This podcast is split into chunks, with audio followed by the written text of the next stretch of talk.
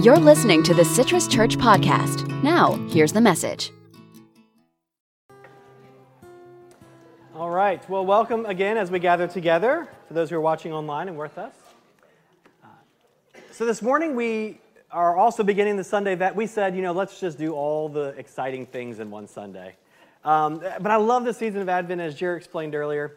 Uh, and to me, it all seems like it comes together. And so, as we begin this season together, I want to share uh, the reading for today, our scripture comes from the book of Mark. But fair warning, this isn't going to sound like a Christmas scripture. And sometimes we dovetail these together, but we'll get into all that. So let's look this morning at Mark chapter 13. And it says, In those days, after the suffering of that time, the sun will become dark and the moon won't give its light.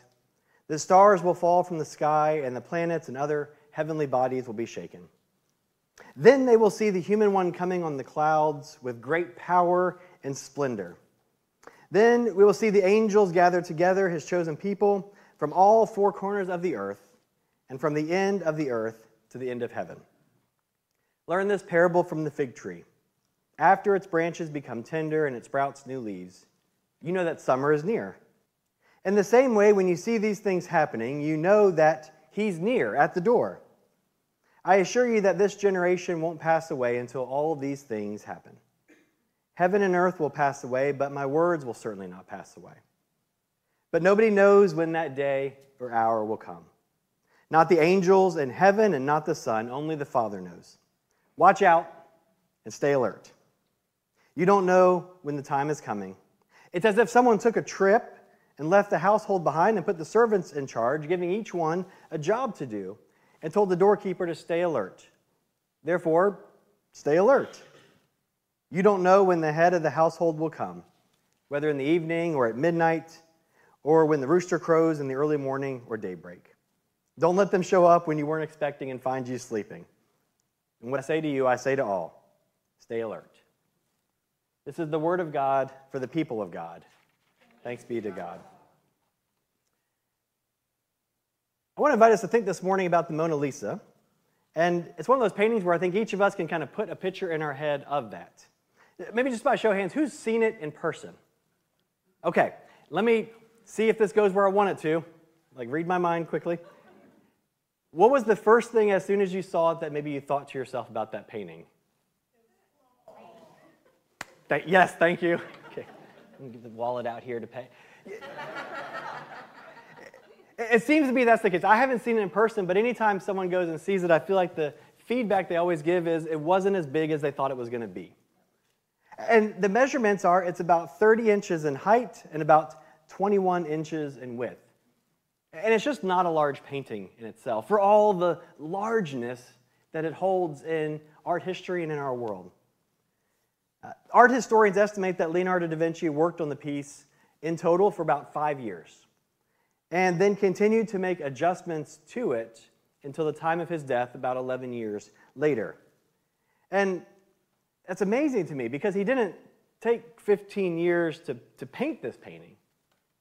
Instead, the years involved him refining his techniques or, or developing a technique or practicing it elsewhere that he wanted to cultivate on the painting. It involved his study of anatomy and, and facial structure to make the painting look the way it does. It took careful thought and intention that an artist puts into something to think about how the whole thing is going to come together. And, and of course, he just had other things going on in life, as we do. Now, I want to make a, a contrast to this because there was a, an interesting commercial during the Macy's Day Parade. Maybe you saw it. Uh, and Microsoft was promoting their, their new thing, Bing's, the Bing search engine, their artificial intelligence image generator, so like an AI image generator. And they were showing how you can kind of punch in a series of words and it, less than a couple of seconds, spits out this artistic representation. Now, that's art. At the same time, we recognize that with a couple of key words, we can generate art that is unique and includes the ideas that we have there in seconds. And we can put in words like woman, smile, pose, black hair, and out pops a masterpiece. I don't, I don't know if the Mona Lisa pops out, but maybe something akin to it. And so we recognize that we've got time periods with two different pieces of art. And with this here, what I want to highlight is that art is a process. For those who are artists, for those who put their hand to any type of craft, art is more of a process than an exact science. Part of making art is the journey itself, not just the end result, not just the thing that's produced. And I recognize that in our lives and in our world, we live in a fast paced time and season where we look for instant gratification and for quick solutions to our busy lives. But art, like the Mona Lisa, is like our lives in that it takes time, it takes layers, it takes patience. And so that's what we're going to be looking at this Advent together is this idea of the art of patience and beginning this week with hope and how hope helps to give us the patience that we need in the seasons of waiting. Because our faith works in the same way. It doesn't grow by science in, in the way that we have this plan where if I start here, then I end here, or we can't kind of input into like the AI generator, like, help me to grow closer to Jesus. It'll give you some suggestions, and they probably are helpful. But it's a process, and it's a layering. It's a trying this on, finding if it fits, and then setting it aside. Creating the masterpiece of our lives is something that takes patience and details, working layer by layer, putting down strokes of paint season after season, learning a technique, and then learning a new technique in a new season. So, the question for us this morning is, is how do we wait? How do we wait?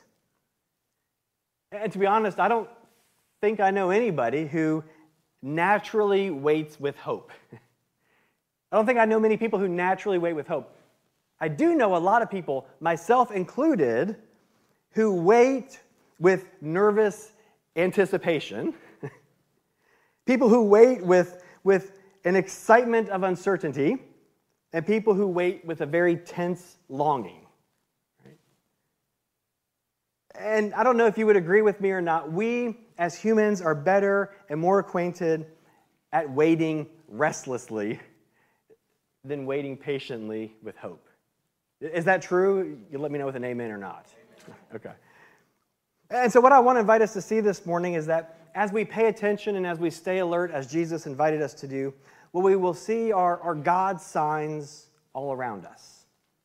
What we'll see is that Jesus is actively shaping our lives and our world. We'll see that Jesus shows up in surprising and hope filled ways when we least expect it. And what we'll find is that hope almost becomes a fuel that sustains us, empowers us during our waiting. And that hope also builds patience. And so Jesus guides us in the art of patience where we can lower the anxiousness and lower the restlessness that we typically feel as we wait. So, as we looked at our scripture this morning, as I said, you may have thought to yourself, that's not the Advent scripture I was thinking of this morning. Like maybe something more John the Baptist, maybe some angels. But Advent reminds us that it's a season of getting ready for the Christmas celebration. It reminds us of the years and years before Jesus when the people hoped and the idea of hope for what would come. And they waited. And so this morning, as we look at this, there's two events in our scripture that are happening. There's two historical events that are happening at this time. So when Mark tells the story, the first event is that Jesus is speaking at a specific place at a specific time, and it's around 30 AD. And it's an anxious time for the people who are living in this time. And Jesus does something good. He names the concerns that they're feeling, he brings it out into the light, and he names their concerns aloud. He names false prophets, he names competing messiahs and competing saviors, he names the Roman occupation that they're familiar with. He names the emperor's propaganda machine that's, that's churning out these headlines that the emperor comes to bring love, joy, hope, peace, and love. Of course, all these are provided by the Roman standing army, so the love feels different. But these are the concerns and these are the things that have been presented and that are weighing on the shoulders of the people. Now, this takes place at a second time, too, because Mark is narrating the story of Jesus in 30 AD, but Mark is writing this story some 40 years later, around 66 or so, and he's writing the story in the gospel to share with others. And so, again, at this time, people are feeling nervous energy because the rumors of war that they heard from Jesus have now come true in their own time. And so the rumors of wars came true, and historically we know that the first Jewish Roman war took place between 66 and 73 AD. And what happened there was a group of Jewish rebels rose up in Jerusalem against this Roman Empire rule. And if you're already thinking, like, wait, rebels, empire, Star Wars, you're making references, if that's your frame of reference like me, that, that, that works this morning. Because you've got this group of rebels who have risen up against this big occupying force. And so, at the result of this uprising, Emperor Nero sends more, more of the army, more of those. They breach the walls of Jerusalem that had kept them out, and they utterly destroy the temple. So Jesus predicts this early on, but in this moment, the temple is utterly destroyed. This was the place of worship. This was the thing that all the way back to the beginning chapters of the Bible, they're told how to construct this and how to build it. And it's flattened. And in 70 AD, the city of Jerusalem falls and it's flattened. And this becomes uh, the catalyst for the way our Jewish friends and neighbors still worship. Instead of worshiping at a temple, uh, it has been spread out and pushed into neighborhoods, into synagogues. And this is the catalyst of where we find that today. And so I want to recognize that in this moment when people are living, Mark is writing his Jesus story to give these folks hope who are going through some anxiety and terrifying times. And he has the audacity to say, there's still hope. Even if the city's been flattened and our entire religious and spiritual life has been crushed. And so in verse 37, Jesus says, What I say to you, I say to all, stay alert. And I hear something in these words. What I hear is Jesus saying to these disciples who were gathered in 30 AD, and again to these disciples, as Mark writes, it, it applies still in later times to hold on to hope. And Jesus' way of saying, I say to all, is a way of stretching these words not just to the present historical circumstances then, but to our realities today and to our lives today. To invite us to see that Jesus knows that waiting is hard and that it becomes even more difficult in 30 AD when you're facing the realities that they faced, or in 66 AD when you're facing those realities, or in 2023 with the challenges and the realities that we face that we could name either locally or nationally, that we could name in our county or in our state, that we could name in this country or any number of countries. Not to mention the things that we experience just between neighbors or at work. And so we recognize that these challenges that we face are real. And Jesus never seeks to diminish them as if to say, just be hopeful. Right?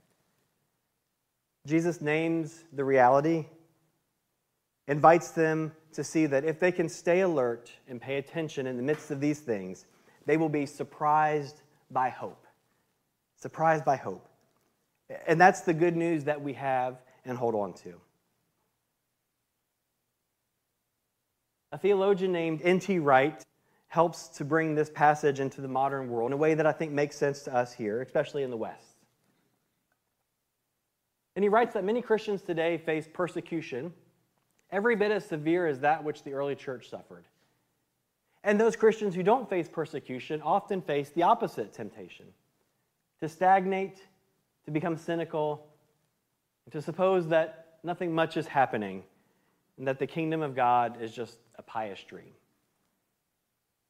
And I think that's very true for many parts of the church that we find ourselves in these circumstances because persecution has a way of lighting a fire in ways that when things are going relatively well or we can kind of provide for ourselves that it doesn't as much. And so perhaps it's different for you, but at least for me, I, I tend to struggle more with not becoming cynical and not thinking there's nothing much happening in the kingdom of God here in Horizon West. And the question is Am I paying attention? Am I staying alert? To put it another way, we get distracted by all the things that, that clamor and call for our attention, for our finances, for our time.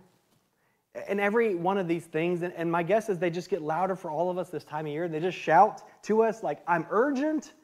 You need this. Pay attention here. Or some new program or tool or life hack tells us that it'll finally bring the hope and the joy and the peace and the salvation that we really need and that we light a candle for each week. Thankfully for me, Amazon allows returns and has a very gracious return policy when I think that this thing that I have bought and will finally save me in whatever way that I thought it was. Come to find out it, it can't and it won't. And I have 30 days to get it back to them, right? But I think we can admit that it's hard to stay alert and it's hard to pay attention. And I admit it is hard for me to do that even with my top priorities my family, Melanie, the ministry, friends, not to mention my own care for myself. It's hard to keep those things that I say, these are important, at the top. And sometimes I've thought to myself, as I read passages like this, they just didn't have to deal with all that stuff back then. Like it must have been so much easier back in those days. I mean, John the Baptist shows up in the wilderness telling people, I'm preparing the way for the Messiah. Like, look, here he comes. or literal stars in the sky leading people to the baby in the manger. Or wise men show up from another country and they've seen the star and heard this prophecy, right? Or, or these women and men who had these prophetic dreams are sharing them aloud in the marketplace. Like, that has to be a lot easier to pay attention to, right? But what I oftentimes don't see is that we can read these miraculous stories of Scripture that surround the birth of Jesus, and we can see that there are all these pieces that are coming together like a, like a well orchestrated puzzle to present our salvation. It must have been so easy back then. But what we don't see, because it didn't get written down and saved, was all the other versions of John the Baptist and all the other prophets who were doing their own thing, trying to point to some person beyond themselves. The first, his, first century historian Josephus mentions that at the time of Christ, there were at least 12 other known figures claiming to be the Messiah and the Savior for Israel. That doesn't even count the emperors of Rome and these other self proclaimed gods who were, in their own way, packaging their salvation tool. The ordinary people in first century were probably a lot more like us because they had to weed through the same kind of things. They had to look at this Jesus of Nazareth character and 12 or so others who were claiming similar kinds of things, do the work and figure out which one of these are going to shake out in time. Which one am I hitching my wagon to? So, for those first century folks like us, we too, we got to sort through a lot of stuff that calls for our attention and calls for our loyalty. And I think sometimes that challenge is discerning between what is evil and masquerading itself as good. And a lot of times it's just discerning between what is good and what is of God. And the wisdom that Jesus offers for those of us who are waiting and for those of us who are in need of hope is that we do have a purpose right here, right now, in our time of waiting. And, and, I like this. I like that Jesus gives this analogy. If you remember from the scriptures this morning, the analogy was the fig tree and the person who took a trip. And in the one here of someone taking a trip, he tells them that he puts the servants in charge and gives each one of them a job to do. And I thought to myself, waiting is so much easier when I have something to do. waiting is so much harder when I'm just waiting and staring, right? And, and waiting for whatever it is to happen. And this is such a good help to us because we can't control, as Jesus said, when God returns to make all things new. And so we might as well do something meaningful with our time while we wait. Now, this is different than the busy work that a substitute gives, right? Instead, what Jesus does is he helps disciples like us wait with hope. And the way that we wait with hope is by engaging with our passions and our purposes in the world and in the life that is around us. And so when we engage in ways that we are passionate about and that have a sense of purpose, then what happens within us is that hope filled patience begins to form, layer after layer, a little bit at a time, like a painting unfolding over time. And so while the house owner is away, the house owner in this parable is Jesus, while Jesus is away, what task has God given to you? What task has God given to you? Maybe here's an easier way to think about it. We're called to stay alert to the surprising ways that Jesus is present. Now, sometimes we begin to think about, I do at least, in very churchy terms, like, okay, well, like, what does this look like for ministry or for life? But I had a pretty wild experience this week that I think brings all this into perspective about how we live in a way of staying alert and paying attention in our everyday lives. So, as I was working this week, one of my new favorite spots to work, actually, I shouldn't tell people because then they'll find me, right? but one of my new favorite spots to work is uh, the Maple Street Biscuit Company in Hamlin. Um, and, I, and I just limit myself to the coffee, right? Usually because that's, that's all that we need there. But literally, as I wrote the sentence before this that said, when we engage in ways that we're passionate about and have a purpose, we find hope filled patience being formed. I finished typing that sentence on my computer. I had my coffee beside me. I'd been there for about two hours. And at that moment, uh, someone catches my attention. I look up, and one of the hosts there who worked there had come over and she had a plate with a cinnamon raisin biscuit on it. And she said, Hey, we thought you were over there. We thought we were over there and we thought you looked hungry. Would you like a cinnamon raisin biscuit? And I thought, the calories don't count if they bring it to me. And so I had my coffee and I was working on the sermon. And I literally just wrote that sentence there. And the more I reflected on this moment, I sent Melanie a picture of this and everything. I was so excited by this moment because it was almost like I was so deep and focused in what I was doing, and, it, and I was so paying attention to my computer and trying to kind of bring this idea together.